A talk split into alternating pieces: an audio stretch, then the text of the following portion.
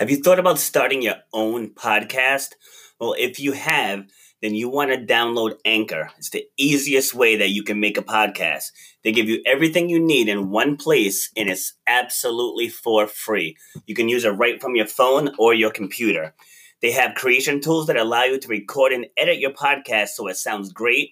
They'll even distribute the podcast for you so it can be heard everywhere, like on Spotify, Apple Podcasts, Google Pod podcast, and others. You can make money from your podcast with no minimum listenership.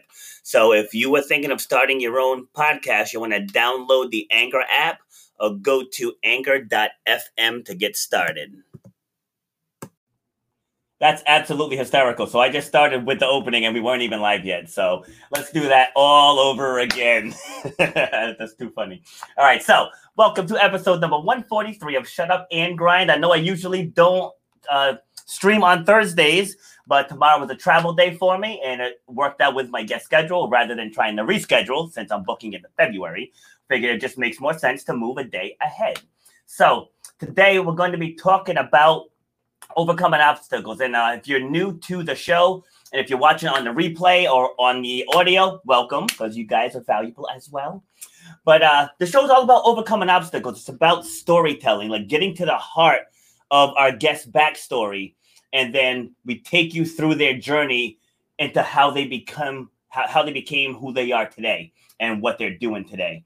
So, again, if you're new, if you're joining me on YouTube, please subscribe to the channel. If you're on Facebook, hit that share button because we're going to give you guys lots and lots of golden nuggets and actionable motivational steps that you can apply today. So why keep that to yourself? So hit that share button for me. And if you're wondering who the hell is this guy and why should I listen to him, here's a couple reasons why.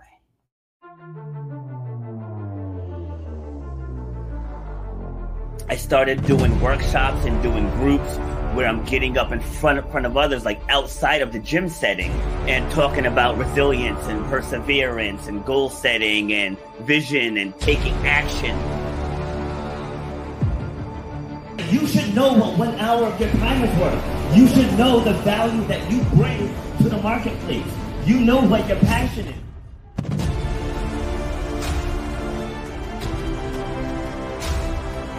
starts with clarity of vision if you don't have the clarity of vision, whatever next thing you get, you're not going to see it through because you don't have the clarity of vision.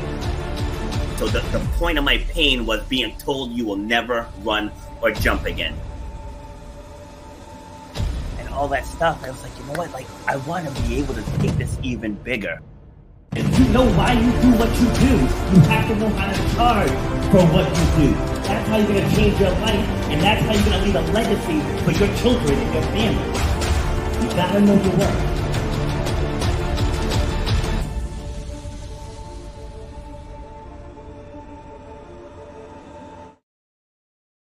And that's me in a nutshell. So before I bring on my guests, we're going to have our teachable moment. And today's teachable moment is to stop doubting yourself. Okay, stop doubting yourself. So, as a gym owner, I see it all the time. As an obstacle racer, I see it all the time. People defeat themselves the second the obstacle or the roadblock arises and they just defeat themselves. So, I see it in the gym. I'll put a kettlebell down. Oh, I can't lift that. It's like you didn't even attempt to lift it. And then they end up not only lifting it, they end up carrying it, or they end up swinging it, or doing what whatever whatever it is the exercise calls for but initially, you look at the task and you just defeat yourself. And that doesn't motivate anyone, that doesn't inspire anyone. People say, oh, well, I don't want to get hurt. Nobody wants to get hurt, but you can't grow without going through some type of pain, without going through some type of adversity. So when you step into that power, your whole world changes. And you guys know I say this on the show all the time. You know, great, like achieving great heights means that you have to go through great adversity. It's, it's just how it works. There's no other way around. If you want to become an elite obstacle racer, you have to go through hell to get there. If you want to rise to the top of your your profession, you're gonna have to do the things that the other people won't do to make yourself the obvious choice. Like that's just how life works. So when you come up to an obstacle, instead of defeating yourself, say, "What do I have to do, or who do I have to become to make that happen?" And once you make that mental shift, everything is gonna change for you. So let's get to my guest. So this is to be an amazing next hour, next 55 minutes, because this person survived cancer not once, not twice, not three times, but four times. Like that's absolutely amazing. If that doesn't just show the will, you know, the strength of the human will, I mean, we can have we can talk the whole show on just that. But wait, there's more. So after being thrown out of a Las Vegas hotel in a drunken haze, jeopardizing his career and relationships, this man had to make a change. So as I stated, he's a four-time cancer survivor, he's a type 1 diabetic, recovering alcoholic with four herniated discs, nerve damage, and sleep apnea, aka he's a walking, talking, breathing hot mess. But he defied it, he defied it all when he found obstacle course racing. So, refusing to accept the circumstances, he finished numerous obstacle races, the Boston and Chicago marathons, and the mama of them all, the 30 mile Spartan Ultra, culminating in 127 miles of endurance racing in six weeks. So, now he doesn't just want this to be a story about a drunk diabetic cancer patient who overcame adversity. He wants to focus on the less physical achievements and more on his mental and spiritual approach to overcoming life's challenges. So now, I usually don't read bios that long, but I think all of that stuff is relevant. So let's bring this man onto the show, Nick Klingensmith. Come on in. Welcome, or I'm happy to be here. Come on, let's get that awkwardness out, out of the way. We're just going to have a nice, fun conversation. And I left off that he is also the author of Through the Fire, which will be accompanying me on the plane tomorrow. Nice. All right. So, wh- where are you joining us from? I'm in Seminole, Florida. That's uh, just next to St. Petersburg, Okay, St. Petersburg. Tampa Bay area. Yeah, okay. Yeah, my, my, my brother lives out in uh, Sarasota. All right. So again, if you see me looking down, it's because I have a notebook. So like as you're talking, I'm gonna be uh, jotting notes down. All right. So are you originally from Florida? No, I'm originally from Martha's Vineyard, um, Oh, okay. Massachusetts. Ah, that's what that's why you knew so so much about Rhode Island. Yup, I uh, England man. grew up there. I went to college out at UMass Amherst. Um, Okay. Worked in Western Mass for about four years. Uh, lived in Milford for about a year, and then I moved down to Florida in 2005. Okay, and you you just fell in love, love with it, or, or what? Yeah, at the time, um, I hadn't run since high school. I was a competitive beach volleyball player, and I used to go to tournaments in Newport, along the Cape, and Connecticut. Um, but you know, as you know very well, there's seven or eight weeks of summer, maybe in New England for real summer, and God forbid it rains on a weekend. Next thing you know, the thing that I love to do more than anything, I'm doing like five times a year. Mm-hmm. So I, uh, I had the opportunity to leave. There was nothing holding me back, and and quite honestly, I wanted to play beach volleyball year round. So that was the primary reason I moved to Florida. Yes, love it. And and you're right because I play in leagues on Sunday. I play well. I didn't do softball for the fall league, but but I'm actually playing uh, sand volleyball. And same thing, it'd be beautiful Tuesday, Wednesday, Thursday, Friday, and then you see rain Sunday. It's like seriously, Like I get two days a week, and this is what you do to me. exactly. So I know I'm bummed I have to miss miss this this week's game, but you know Indiana's calling, so gotta do what I gotta do. All right, so let's get to know you a little bit better. So how would you how would you describe yourself? Who who is Nick? it's a it's a question that if I were asked 10 times a week, I might have 10 different answers. Um, Mm. and at the end of it, Nick is a guy who is still trying to find his way in the world. Um,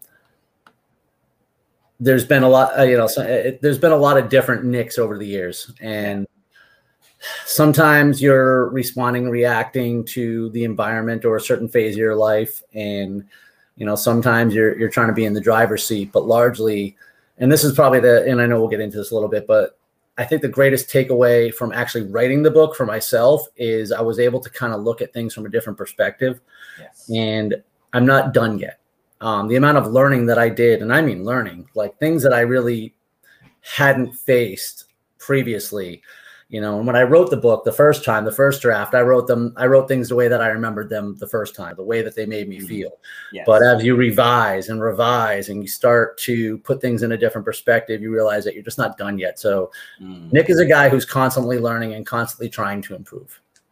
love it. That's solid. Your your first sentence you're the exact same as my guest Sabrina said a couple days ago. Like the exact same things. Right? Trying to find my way in life. you know, but isn't that that's all of us? You know, that, that's all. But like no one's no one's done, and it, it doesn't matter what level you're, you're at financially or in your career. Like everyone's trying to just learn, grow, and improve every single day. You know, so that's all of us. yeah, absolutely. All right. So, what was your childhood dreams? Like, what did you see yourself doing for a career? Uh, starting second baseman for the Boston Red Sox. I love it. uh, this is actually funny, but since I was in first grade, I wanted to write a book. Okay. I wanted, to, I wanted to be a writer. Um, yeah. That was, you know, there were pockets of time, like in high school, where definitely got caught up with actual high school work uh, a good portion of college. You know, I wasn't really doing a lot of pen to paper besides my assignments, but overwhelming majority of my life at various times, I've been involved just writing in something. Um, yeah. And so actually writing a book and then publishing it was was an accomplishment of that dream and but to what we just said i'm not done yet yeah yeah so what type types of things would like would you write about back then so uh ironic as it is well and a lot of people don't know this, but I was a private investigator for about 20 years. Okay. Um, predominantly on Martha's Vineyard. It was my father's business. He raised me as, you know, as his number two. There was a lot of things I learned, and we were involved in some decent cases. Um, and what I want to do is I want to write fiction about a private investigator on Martha's Vineyard using real cases okay. and then just dramatizing them for, well, to make it interesting. Yeah nobody's going to really care that much about well i sat in the car for 11 and a half hours and waited for somebody to walk outside. True. I love it. I, I do like writing fiction. I like writing mystery. This book was the first time i took a crack at nonfiction. It was the first time i think i had something real to actually write about. Nice uh, yeah i think so. I think so. All right so take me through your your school your, your, school years. Like did you did you encounter any type of any type of adversity going through school? So i mean everybody's got their own frame of reference and background. I'm going to say family life was a little jagged growing up. Um, right. parents both recovering addicts divorced and they were just trying to find out you know their way in the world too yeah. Um, given this was Martha's Vineyard, where the square mileage of about 27 miles. So when I say I moved around a lot as a kid, it's not like I moved far. but I didn't have a lot of stability. Um, okay. And I learned to be independent, too independent at a really young age, something that maybe served me well for a long time. And at the same time turned out to be maybe almost a little bit of a detriment later in life. Yeah. Um, so it wasn't bad. It wasn't like a any sort of a uh, after school special or anything like that. Um.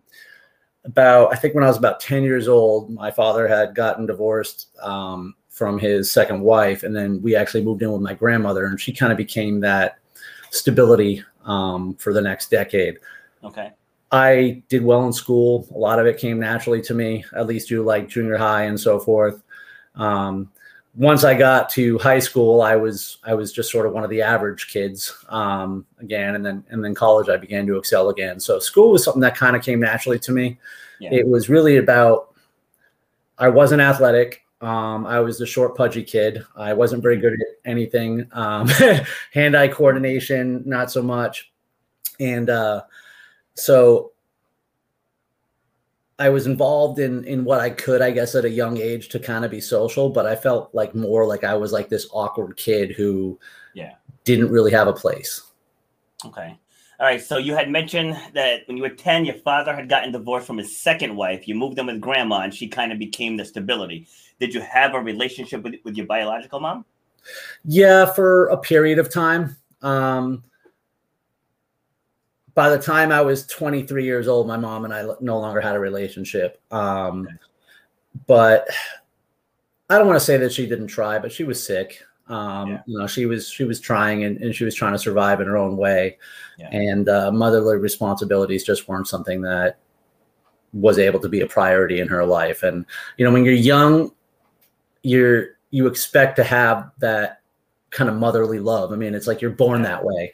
Um, and I think for a long period of time, I resented that I didn't get it and I was asking for it or pushing for it. But there comes a time, and I think I was in maybe my early teens where I was like, all right, well, I guess I'm on my own here.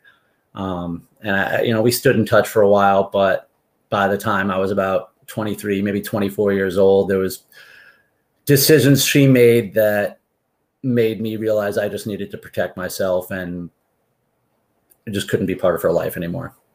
Okay.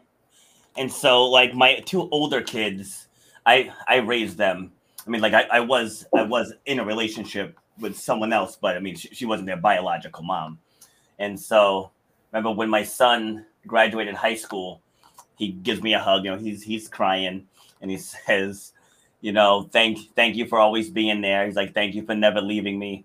He said, but it would have been nice to just get a hug when I hurt myself every now and then. and like even my daughter says that every but like she'll be talking about stuff because like I'm I'm a problem solver. That's just how I'm wired. You know what I mean? It's it's just how I'm yeah. wired. So like I became a supervisor in my teens. And so it's just what I know. Like supervisors, it's your job to fix problems. So it just became part of who I am. It's like my daughter would come to me, she's talking about something. She's like, Can you just hug me? I'm like, Oh, yes, yes, come in, hug. you know, but like that's that that's that mom love. You know, like I obviously ra- raised them to the best of my ability. They're great kids, they're doing well, but like I can't duplicate that piece. You know, and, and I hate it when people say, Oh, you have to play both both roles. Like I, I can't play both roles. I'm not equipped to, to be a mom. You know, and I think it's disrespectful to moms to say that. You know what I mean? So it's like I can just be the best dad I can be. So I I, I just dive into that just because I want to see if that maybe played a role late later on in life when you went down that darker slope. Yeah, absolutely. I mean, like there's an inherent lack of trust um, when you don't have that that connection, when you don't have what should have been basic needs, I guess. And and yeah. you know, I get lack of better word without having to feel like you're begging for love. Yeah. Um, and for sure, for a very long time, and I think I'm getting better about this now, but I mean, that definitely kept me from a certain closeness with other people, particularly women.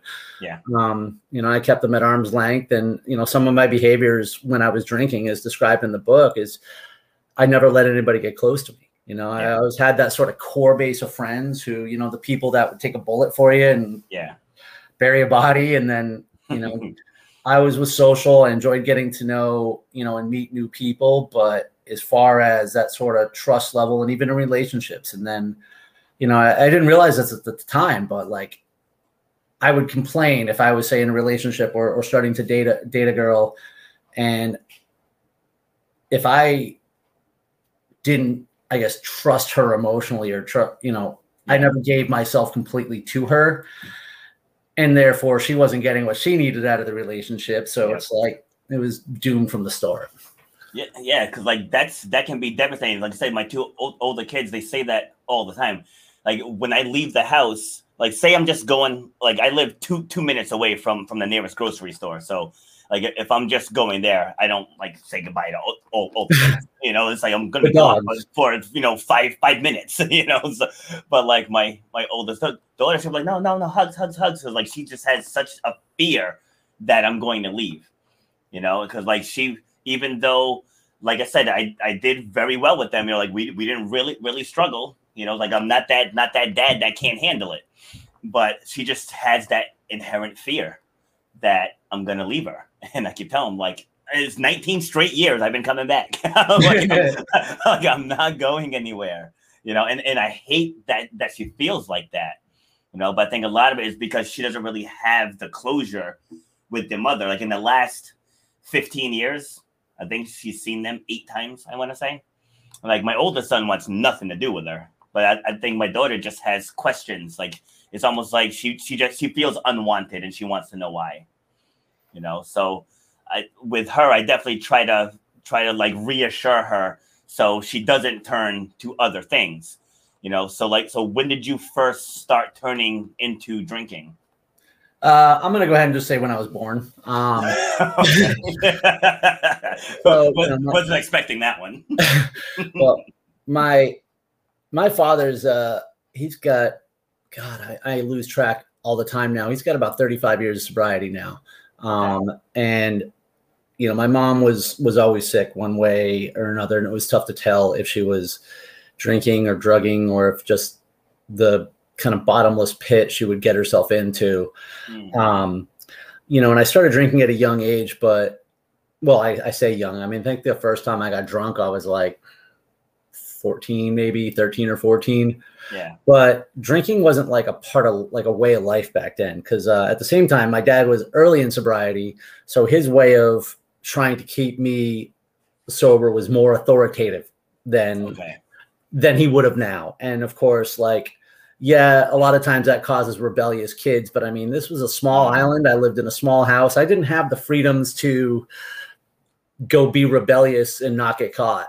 you know, the guy at the liquor store was my hockey coach. Every cop on the island exactly. knew who I was. Like it was so what I what I found, and so I didn't really drink a lot. Like I, in the summer times, I, when I was a teenager, I, I probably drank like once or twice, and you know I partied hard when I did. And I, I will say that my ability to handle booze came naturally. Um, same thing with high school. I didn't really drink a lot, like, but when I was in college, I definitely started to pick up the quantity and frequency of which I drank. But I kind of discovered at that then I, that I had a bit of a superpower. Um, I could drink large quantities of alcohol compared to other people and be functional. Yeah. Um, you know what I didn't realize at the time though is that I was sort of stunting my emotional growth. Um, you know, it's one thing you know you're 20 you're 20 years old 21 you go out yeah a few drinks a few too many you're kind of feeling crummy the next day. It's it's another if you start making all of your life decisions based on how you can drink. Yes. Yes. You know like uh there's uh universal studios which is an hour and change down the road from me has their halloween horror nights every year and i love halloween. I'm an absolute nerd for halloween. Yeah. and i lived in florida for over a decade before i went there because it I was like, how am I going to get there? I don't want to spend money for a hotel and blah, blah, blah. It never occurred to me, just don't drink. exactly.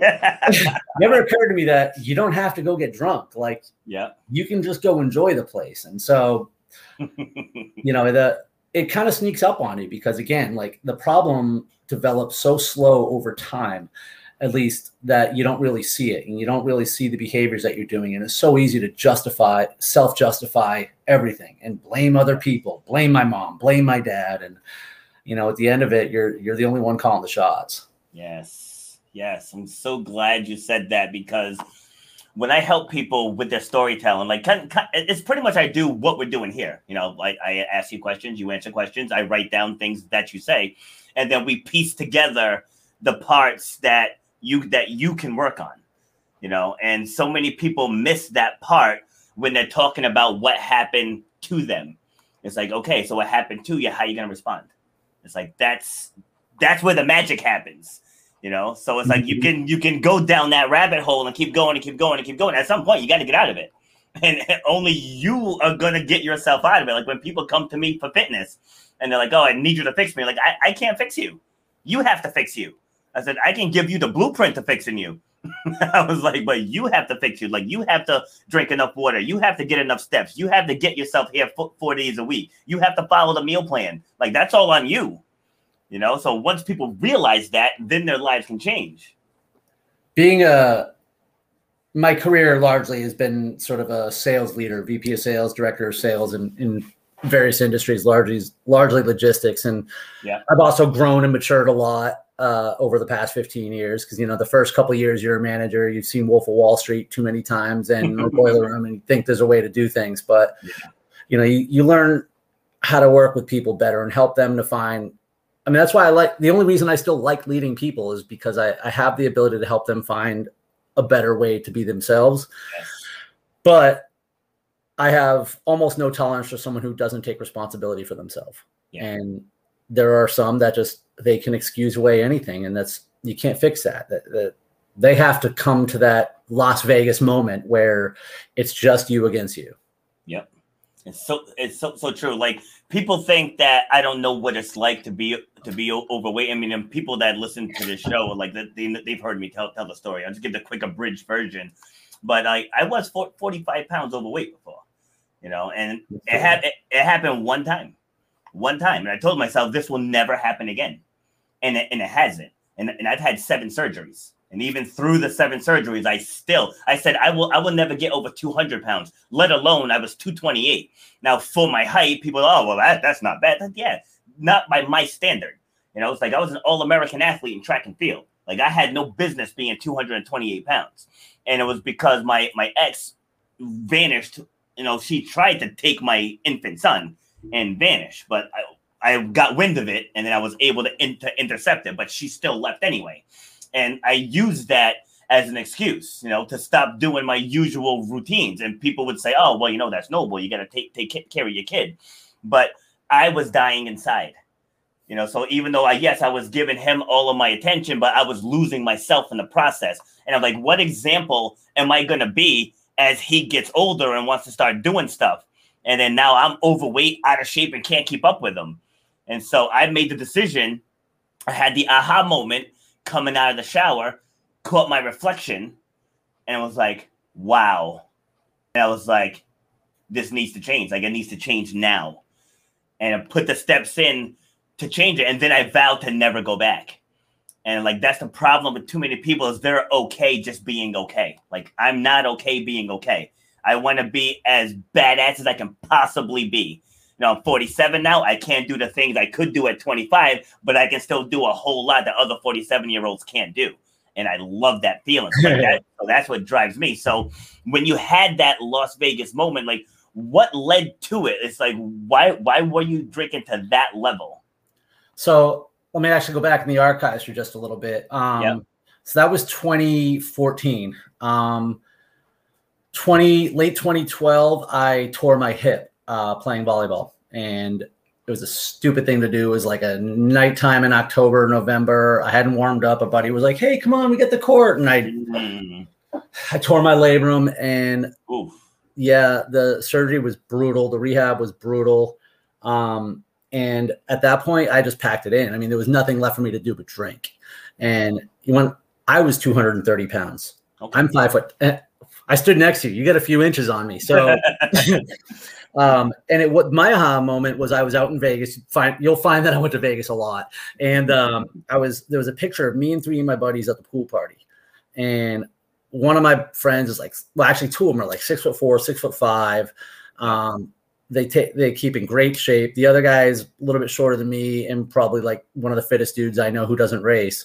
And then there was me, and I had man boobs and this huge gut, and like my face was just round.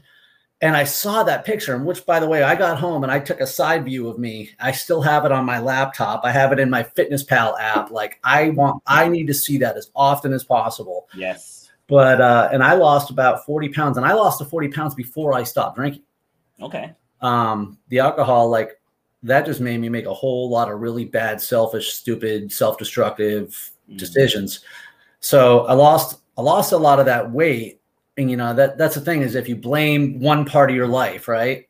So, oh, if I'm just I'm just overweight. Well, great. Now I was 190 pound drunk. So I was and I was never done seeking that validation. And that might be part of like maybe part of the mom thing, maybe just part of being selfish and, and self-centered at the time. And so even though I was in a relationship for majority of the time, I was always seeking love and elsewhere. Um, and so as I got drunker and the world got darker around me, that always kind of seemed to be the play. Um, you know, where can I where can I go get myself into some trouble right now? Yeah. And so it was it was late. It was at the end of 2013 where I'd gone out for happy hour one night with some people from work, literally for a drink.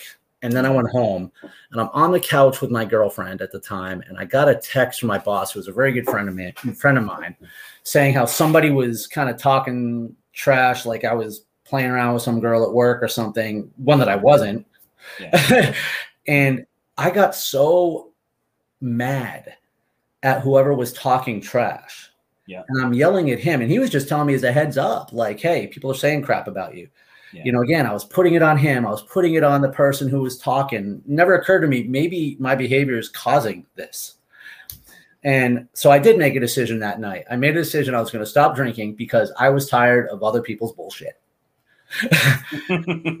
so clearly, that was uh, I and that was like December, and I wasn't even going to stop drinking then. I was going to stop drinking like a month and a half later at my buddy's after my buddy's bachelor party. So you can tell how serious I was taking it. Yeah. And uh, and I did. You know, we we toasted to some Johnnie Walker Blue, and I was like, all right, I'm going to stop Johnny drinking. Uh, I grew up around AA, and I my opinion of it at the time was just how I remembered my parents as kids, and so I didn't want to do that route.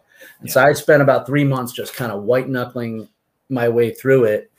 I- and I was jumping into every challenge I could. If there was a happy hour, I went. A birthday party, I went. You know, I'm like, just just let me sniff it. Anything I could that just tempting fate. And uh, I was miserable. It was the most unhappy three months of my life. And so when I went out to Vegas, there was just, I mean, it was a work conference, and we all went out there the night before so we could, like, before the conference started, so we could have some fun and not interfere with work. Yeah. Um, so really, it was just all the culmination of the fact that I wasn't dealing with the issue that I needed to. Was alcohol wasn't the problem; it was the symptom. Um, I wasn't. I had no spirituality. I believed in God. I did not believe God was good. Uh, it was me against the world, and you know, there's a lot of people out there who can't like. And and again, this is my perspective. This is my life. So, Yeah. but there are a lot of people who ready to go to war with the world every day, and I just can't do that anymore. It's exhausting. The only way I could do that is if I was able to drink about it after. Um, it's even the name of the chapter of the book, One Last Drink Before the War, because I was like, all right, let's go. well, I lost that war. And so, I mean, the night, that night, I remember we were at, uh, it was just me and a couple of guys. Uh, Ja Rule was up on the, uh, at the club Okay. and I'm in a good mood, but I didn't want them to know I was drinking. So I just sat there unhappy for hours. And I waited up till everybody else went to bed before I even started drinking. I started drinking at like two or three in the morning at the casino by myself, and I kept going. And then we're at a pool party the next day, and I'm just I'm pretending it's water. You know, I'm everyone I'm sure knew exactly what was happening, but in my mind, I was being all secretive. And uh, you know, at that point, I mean, I wasn't. I had no off switch. The off switch had been broken, and I was going to go until I ended up in jail or dead. And I'm fortunate because it was a very public showing. Um, nobody saw what happened that night, but everybody knew about it because I was trespassed from the property. Okay. I, I was supposed to be a speaker the next day, and I wasn't Oh, even no. there. Yeah. Um, miraculously, I kept my job. Miraculously, I kept my girlfriend. I mean, I hit what I call a false bottom, and uh, I was really lucky that that happened in such a way that allowed me to realize I need help. I can't do this on my own. Whatever I think is right or wrong, I have no idea what I'm talking about and I just need to go clean slate and, and get some help. And fortunately, I didn't have to, you know, and I, I know there was a lot worse I could have gone to. Yeah, and there's you know the, the the beauty in sharing that story is that there's a lot of people who are there. They're at that point to where they're self medicating, they're numbing the pain. Happens like my, my dad fought in Vietnam, and when, when I was younger, he would sit in this rocking chair and he'd ha- have a beer or he'd, or he'd have his uh uh what the hell did he drink? I don't know, but he had some something else, and he, he was just like he, he was never like mean or abusive or anything, but we just knew when he's in his rocking chair, don't mess with him.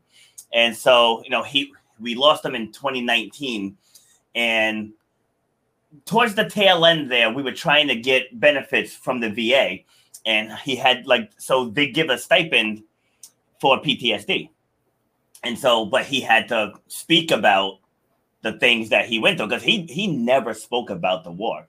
There, there was once, I think this was in like 2017 or 2016, we were in the pool at my parents' house, and he opened up a little bit, and all of us were just kind of looking at each other like, um, you know, you know. So I was like, not gonna share what it, what he said, but like, I wish I'd never heard it, any of it. We could talk about that offline. I had a similar experience with my uncle. So Oh, okay, all right, yeah, yeah. And so he, uh, you know, it just put it into perspective why why he drank so much when we were younger.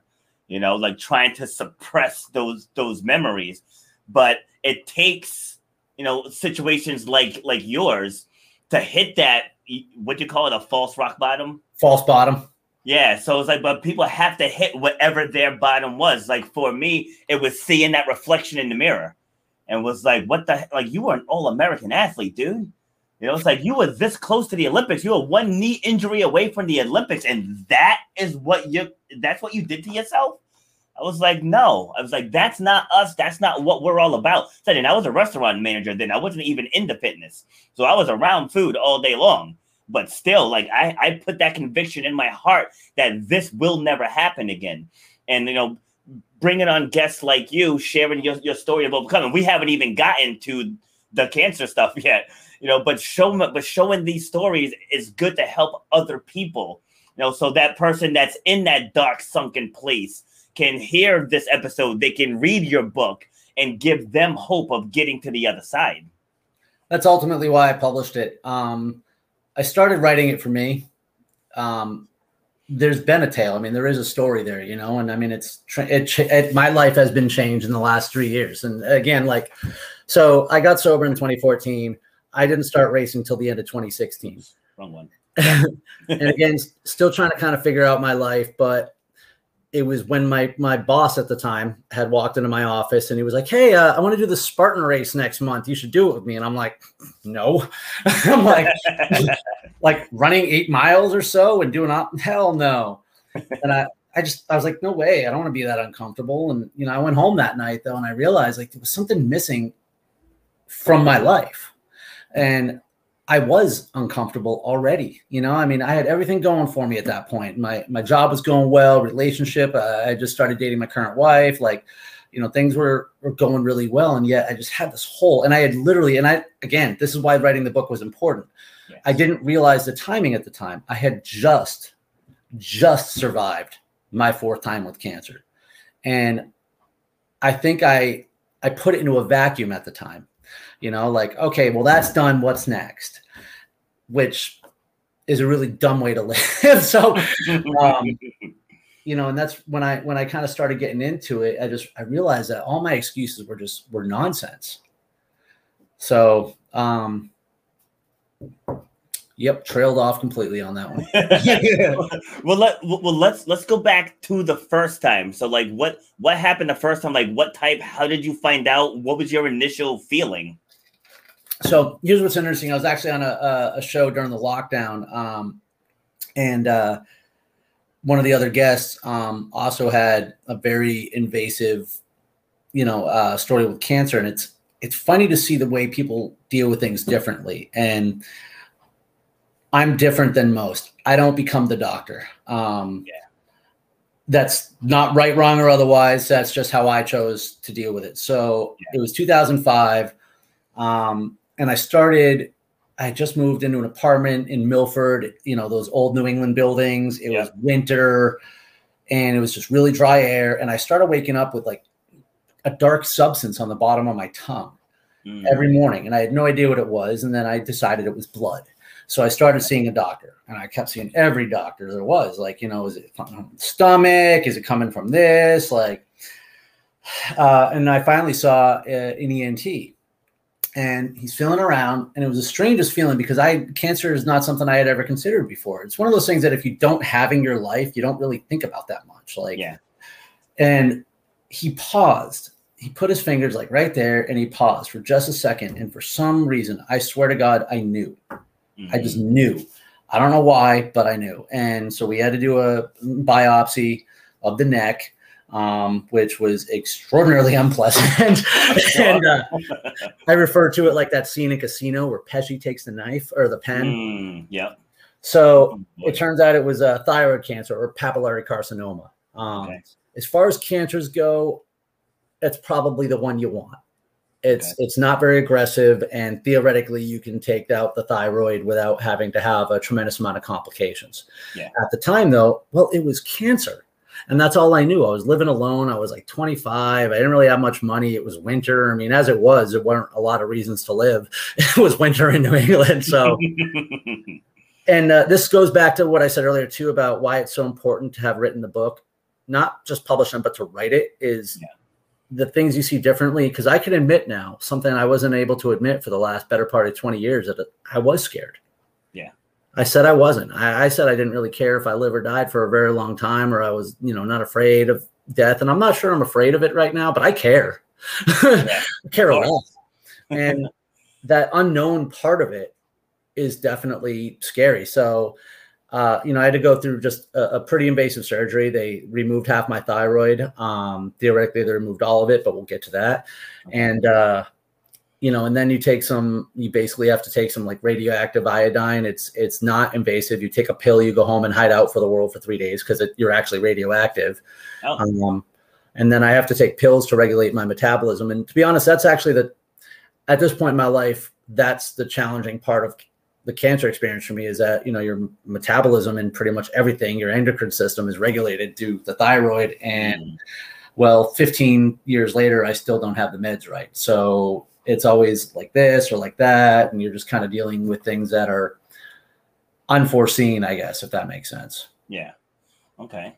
So i want to just hi- highlight something you just said too about writing it down. Because on yesterday's show we were talking about emotional emotional intelligence, emotional fitness, and what the guest had mentioned about writing yourself a letter. You know, so for people that have have trouble trying to verbalizing what they're going through, or if they're not ready to talk to someone yet, to just get a notebook and just write themselves a letter. He's like, or even if it's someone that hurt you, you can write a letter to them. He's like, you don't necessarily have to send it. He's like, it's just the act of getting it down on paper so you can read it, sort through it, and accept it. So it kind of sounds like that's exactly what it did for you. But then you realize I can help other people with this as well. that was the point I was going to make when I trailed off. Is that uh, I had to be honest about who I was. Yes, I had to be extraordinarily naked about who I was. Um, I mean, I try to give some people a heads up about things that are in that book. Um, and some people, well, whatever, they'll find out the hard way. But um, without being, I mean, the second chapter gets really live and says, I got thrown out of a Vegas hotel for trying to bang a hooker in a closet. I mean, like, yeah. I had to say that part because otherwise, I'm just a 40 year old guy who's not very good at obstacles. and if you without just getting down into the complete nitty gritty of who I was and who I am now really doesn't matter. Yeah, see, and that's that's the beauty of it. See, that's the beauty of it. So when I work with people and trying to help them tell tell the stories, they don't want to put in the dirty parts. But but it's like that's a part of you. Like those things happen. And by just accepting it, it actually makes people connect with you even deeper. Know, know what I mean? It's like, and that's what people don't realize is so to get up here and just say a bunch of happy, happy go lucky stuff, you know, then you just become just another, another speaker. But to actually put yourself out there, to actually be vulnerable and talk about the ugly things that you have gone through, how you moved on from it and became the person you are today. That's the beauty of it, you know. So kudos to you for recognizing that and moving forth with it and putting yourself out there like that when I first started writing it, I wrote it for me. Uh, there was a lot to get down. Um, the races and stuff were, I keep decent journals. Um, and you talked about writing down the emotional part. I don't journal just like three reps of this and six intervals of that. Like, yeah. I actually write about how I how I felt during the run, what thoughts were in my head, what what's emotional going on in my life, because there's a direct correlation, 100 percent if I've got some negative stressors in my life to my performance in a workout. Um, and the exact opposite is true. When I'm just feeling good mentally, I work out well physically. And, you know, so I was just, the race part was, was kind of easy. And again, I just wrote it to write it at the time. The other things as I was going through it, when it finally became a book, and I decided to like, all right, am I going to do anything with this? That's when I realized is that yeah, there's a message in here, and there are people who are struggling, and they need to know there's a better way. Um, if there's somebody, I just hope that the person it can help somehow finds it, and then if it gets them to find their way, whether it be with alcohol, diabetes, cancer, just a bad day, whatever the thing is, whatever that struggle is that somebody has, somebody else has had that struggle, and somebody else knows yes. the way. Yes, exactly. And people tend to seek out other people who are currently struggling and that's not the way to go you got to find out you got to find the one that that got through it now and speaking of obstacle racing so you were just on the suck fest known as Killington i thought so, we weren't gonna, i thought we weren't going to make me cry today my, my, bad so I, I did it in 2017 and 2018 it gave me rhabdo and landed in the hospital twice and now the one in 2017 I didn't really train for. I wasn't supposed to do it. I was a dumbass. I woke up that morning and I jumped in. Right. So that one is Killington, no problem. yeah, like that one was on me, you know. So that was my the fifth time I had done it. So I was like, yeah, you know, I know this mountain, I'll be fine. But no, I, I wasn't fine. And so for people that don't know what rhabdo is, where your muscles are so overworked and it secretes a protein called myoglobin and it, it, it, into the bloodstream and it can clog the kidneys. Mm. And I only have one because my sister has the other one. So when you only have one, now it's you're obviously at twice the risk now because instead of having two of them filtering the blood, you only have one. And so I never knew that that was a thing. And so for me to never ever want to admit defeat, I trained hard and I came back for 2018 and it landed me in a hospital again. and so, and when I tell you, I trained hard. Even during the race, I felt good. Like in 2017, towards the end, like like I, I felt the full effects of it. Like something's not right here. And so 2018, I, I felt good, but something told me, you know, just with the one kidney, I kind of had that in the back of my mind. I said, let me just go go go to the DER and get my levels checked just to be safe. And then I was in the hospital for four days. so wow. and so now that year, 2018, I was scheduled. Well, I had failed the, the New Jersey Ultra because uh, my knees just couldn't handle the mountain. Like there's there's nothing else I could have done to train for that. Just my I had three knee surgeries, so my knees were just like after the first lap, they were like sit your ass down. So, but I still needed I needed one because my goal was to do an ultra. So I signed up for the South Carolina one, and I went to see my doctor, and he was like pleading with me to not do it. He's like, he's like, like he was like teary eyed. You know, he's like Robert. He's like, it's not worth it. He's like, you you have you have your children. He's like, you have your your clients. You know, these people who who depend on you, like they need you. And I was like, I love that, but I'm gonna go find someone who did an ultra with one kidney. and and I at that. So I went to uh, the Spartan Ultra page on Facebook, and I just put a post out there. Has anyone done this ultra with one kidney? And I got six responses. So I linked up with the six, you know, vir- virtually. And like, how did you hydrate yourself? How did you balance your electrolytes? What was your training regimen? And I found out how they did it, and then I went and I did it, and I did not land myself back in the hospital again. You know, so back to my, my point is people find people who are having similar struggles but that doesn't help you get through it. So you got to find the someone that moved on from the struggle. Like someone right now that's struggling with alcoholism they need you. They need this book you know because you got through it. Like you got to the other side and that's how we learn and grow. Even in business like you got to find someone that has the success that you want. You can't find someone on the same level. Like how, how are you going to grow? Yeah you can swap stories but you're not going to grow. So i uh it's funny you bring up business real quick and and as you bring up Killington too. Uh, i had a good career. I spent about 15 years at one place down here. I was a vp of sales and i left in 2019 and i started a sales consulting company for a while Okay. Um, and about a year into it, I brought on a pretty decent client who, at the end of our project, brought me on full time. Okay. And I worked there. Um, there was some issues with the company, so I ended up getting out. And for a very short period of time, I jumped into something different, and I hated it. And literally two days before Palmerton, six days before my sobriety date, I mean, it was like poisoning me. Mm. So I left no paycheck, no nothing, because my mental and spiritual health, above all, are more important. And the lessons that I have learned is that if I keep moving forward, I know I can do better. I believe I can do better. I believe there's something out there for me. Now, keep moving forward doesn't mean show up. It means you have to relentlessly move forward in the pursuit of your dreams. And so yes. there's no roadmap for that, though. You know, so to your point, uh, what I did was I've been in, in one industry for 15 years. I've acquired a lot of really smart friends who've been in the business a long time.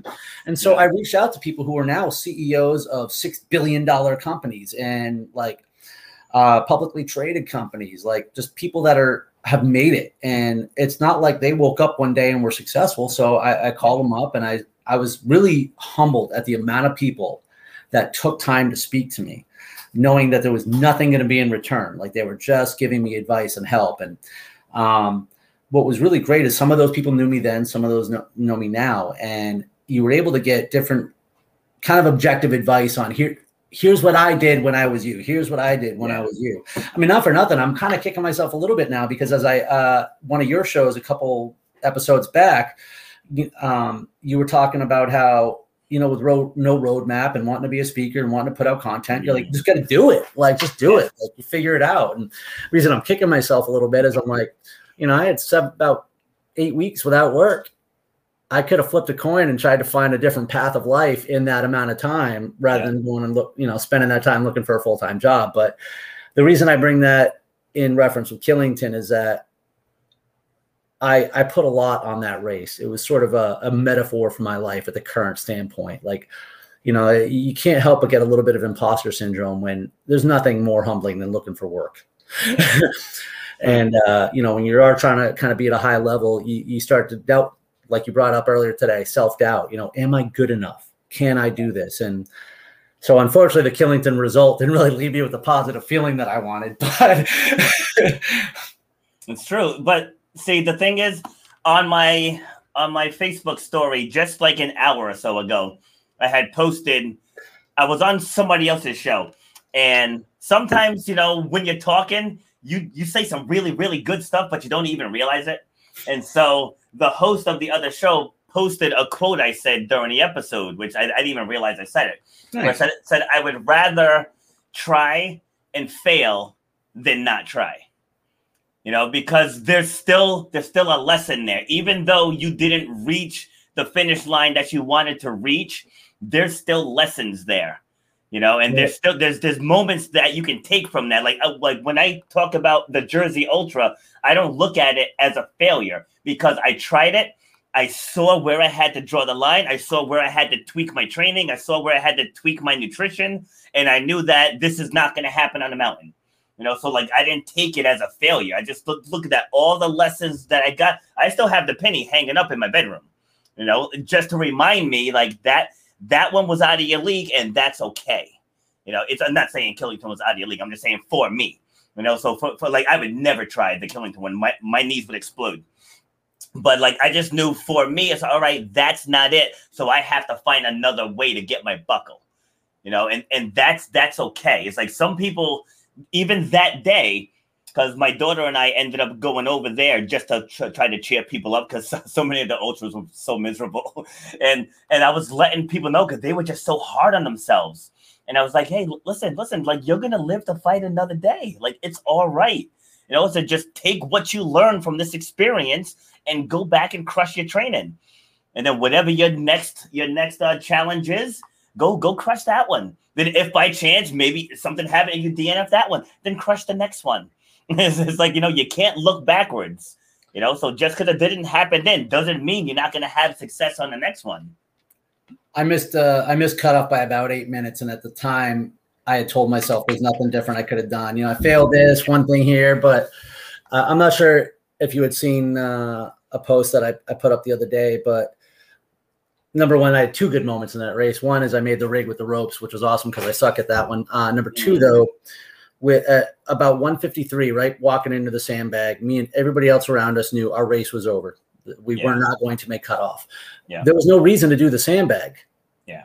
And it just came out of my mouth. Said to the guy next to me, I'm like, well, you know what? I'd rather fail than quit Yes. times on the clock and i don't think i had to talk anybody into it everyone else seemed to have the same thing the the day isn't over yet like so Yep. grab the sandbag two o'clock passed while we're on it but that was a that was the moment that i needed to know something from this race and unfortunately i didn't get the answer i wanted but i do know i don't know how to quit. That that's still very apparent to me. I had nobody would have faulted me for being like oh well it's over. See you later. Yeah. so Yeah, at least i can leave, leave that part on the field. Yeah, so one of the guys, one of my one of my clients did it, and the friend of his, which coincidentally, I haven't seen this kid since he was like twelve, and so I walk into into uh, the room, and he, he's like, you know, Rob, Chris, he's like, Rob, he's like, did you go to Chariho, like my high school? I was like, yeah. He's like, Rob Foster. I was like, get out. And I was like, like, what's what's the chances that his roommate would have been some, someone that that I knew, you know? But right anyway, so he was on his fourth go round, like, and he failed it again. So he's failed four times, but he is determined to get it done. Oh, I already set my timer. I'm coming back. Yeah, I saw I saw the timer on on your page. It's like yeah, he's like he's he's determined. Like he uh he had the mentality that you had, but he saw it through. he's like he, he's like he got to the sandbag and was like, "F that." you I, know? I don't blame him either. yeah, yeah, because I was the same in New Jersey. It's like I knew, I knew with the last downhill, I was like, "There's no way in hell I'm going to finish the second lap." And this, this was before we came out that long sandbag carry. Because typically the sandbag carry in New Jersey is not that bad, but that year they moved it where it was longer and steeper. And so, and that's when the first year they moved from the 40 pound pancakes to the 70 pound bags now, or however much those bags weigh. So I was training with a 50 pounder. So, like, I wasn't ready for that. And then when I came up that hill, uh, the person I was running with, I was like, go make the cutoff. I said, don't worry about me. I was like, I'm going to finish the lap, but you go and make sure you finish. You know, so she takes off. And uh, and I'm like baby stepping, like like I'm in hell right now, and I got to stick out of the woods. And I was like, I, I so I just shifted my goal because I knew I wasn't going to make the second lap. I'm like, just make cutoff. And like, if you make cutoff, this is a success. And so, like, I'm trudging down, trudging down. You see the people d- down there with, I made it with 30 seconds to spare. Nice. it's like I walked in, I was like, take the band. they're like, but, but they're like, but you made it. I said, no, no, no, just take it because I'm done. I was like, my race was to get here. so, if it weren't for, and I'm not blaming diabetes, but if I had maybe 10 extra minutes, like I had to, I needed to not just get there. I had to switch out my fuel. Like I had nothing mm. left and my blood sugars were, would not stay up the whole race. You know, at 115, could I have gunned everything and somehow made it in? Yeah, but I don't think I had enough time to switch out my fuel and and get out. And without it, mm. like at that point, I would have just died. So yeah, we don't, we don't want that. Actually died. so, what, was this your, your first stab at an ultra, or have you done others? Uh, I did Dallas in 18 and Ohio in 19. And I mean, those are just, they're completely different races, you know? Yeah. Um, yeah. I've been to on the Ohio course. I mean, yeah, they're both sufferfest. And yeah. But what I realized too is that this was the perfect race for me. Um, I want, I want that race that most people don't finish. Yeah. I just want to be one of the ones who do. And so I I know what the challenge really has to be because I'm going to run the Chicago Marathon in 3 weeks and nice. I'm going to run hopefully a PR for me which is not any number that anyone else in the world would be excited about. So but there was something different about a race like Killington. Most people won't sign up for that ultra, and apparently most people don't get through it. So yeah, I think, I think a, it was what eighty three percent DNF rate. I think I think that was an open and seventy three percent in age group. Yeah, Yep. So I think a lot of us who came up short can hold our heads up high, but I mean, I didn't, I didn't do that race to just get by. Yeah, exactly, exactly. But at least you've you've experienced it. You know know what you got to do. Hopefully, you know for next time, and uh, get out there and crush it. Oh, I'm I left part of my soul out there. In about 360 days, I'm taking it back. That's right. I know. It's like I keep taking it back and, th- and then giving it back again. like in 20, 2014 was one of the worst ones ever there. And like a dumbass, I, I did it. I did the beast Saturday and Sunday. And when I tell you the tail end, and I, I can't even claim I did it because I'll I'll be up front. I think I skipped the last six obstacles on that second day. Like I was just dead. I was completely dead. my son, my son just said he, he won't even do the Killington sprint. he, he used to always say he's not doing any race that has the word kill in it. oh my lord. But like what people don't understand is that these races, they're the ultimate metaphor of life. I actually did a key, a keynote speech on this topic. And it was about like when you cross the fit when you cross the start line, nothing is going to stop you from crossing the finish line. You know, with in in a normal a normal beast. I know right, right. ultra's a different animal, but eh, but it's like eh, you like you would have to be damn near on your deathbed to be taken off the course. And but yet in everyday life, we hit that first wall and we quit. You know, like someone tries to start start a business or start something, and you you'll get that first no. Well, I guess that that's a sign I'm not meant to do this. Like in, in these obstacles, you get beat up right? You get beat up. You got the different the different terrains. You're going through through water. Some places have that red clay kind of mud type of thing. Attica is half sand. You know, like Ohio. all cactus. Yes, exactly. yep, yep. You got that out there in Dallas, and you know, there's so many different elements. Like uh, weather is is an issue. When I did when I did the Ohio Beast in 20, I believe it was 15. There was all types of weather. It was snowing. It was hailing. It was windy. Wow. It, it rained. Oh, it was awful. It was absolute. Probably probably my most unpleasant race besides the Jersey Super in the nor'easter.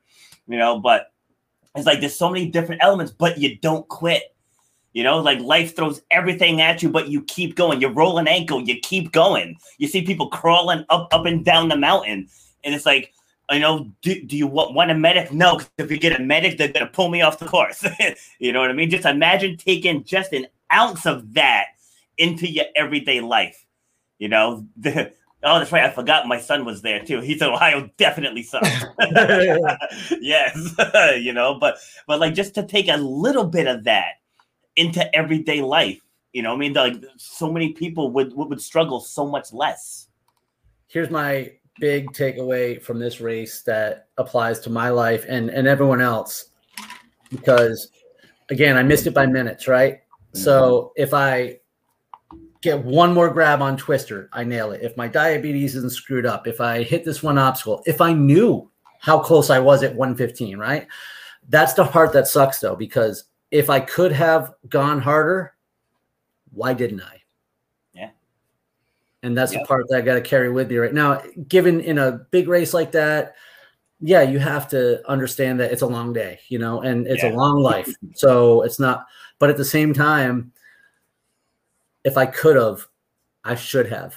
Yeah. And hopefully that's something I that's that's hopefully a lesson I don't forget anytime soon. Yeah, it's like being a track and field athlete. I mean, with any sport, really, but like in track, even though, yeah, you do track team points, but you know, it's an individual sport.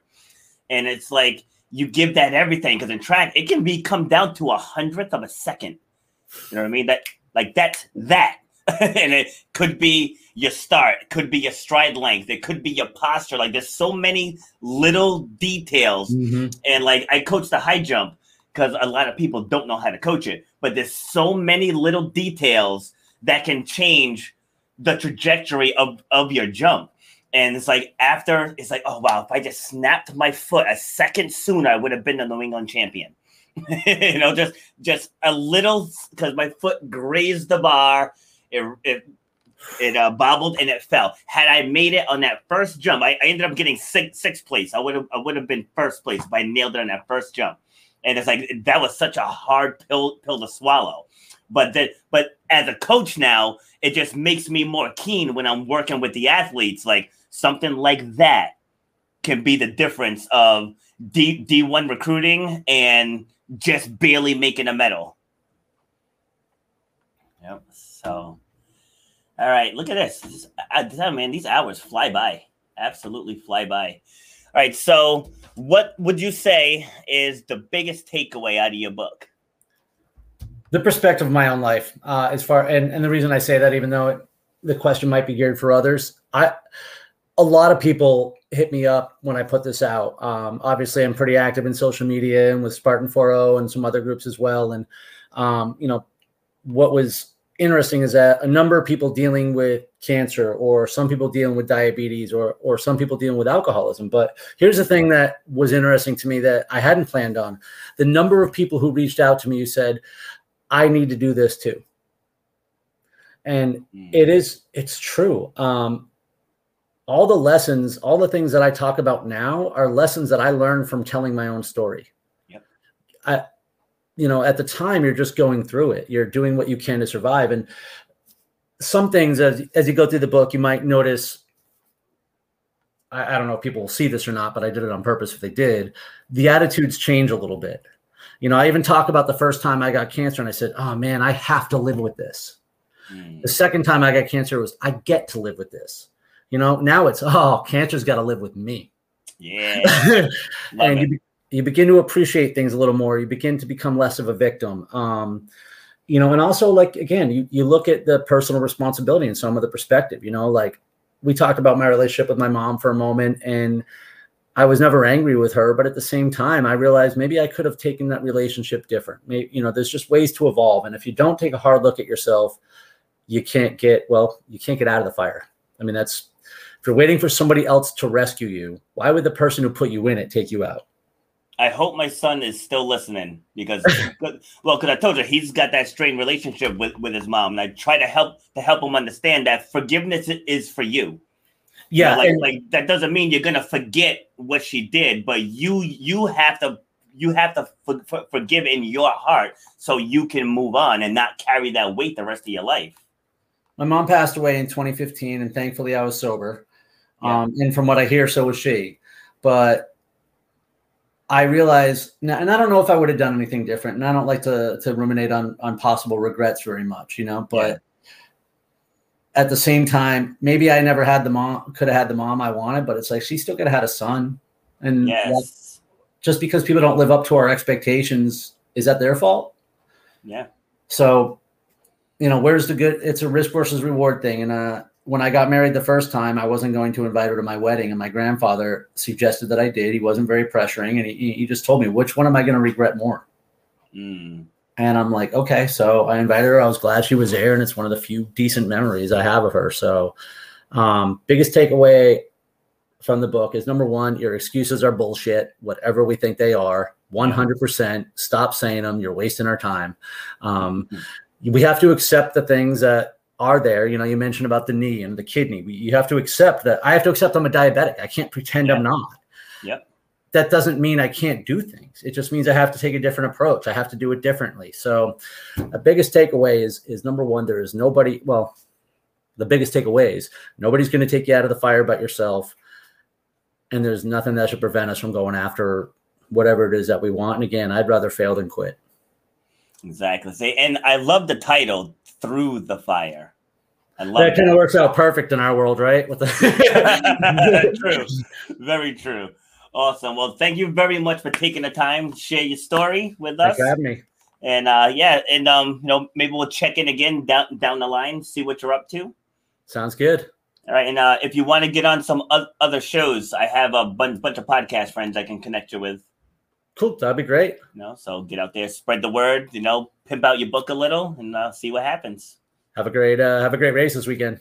Oh, we'll do. We'll do. I'm sure we'll we'll uh you know have photos and all that good stuff. Now that I finally get to meet people, I know, right? it's like right when I joined, when I when I joined 4 I ended up having knee surgery, so I missed a lot of races.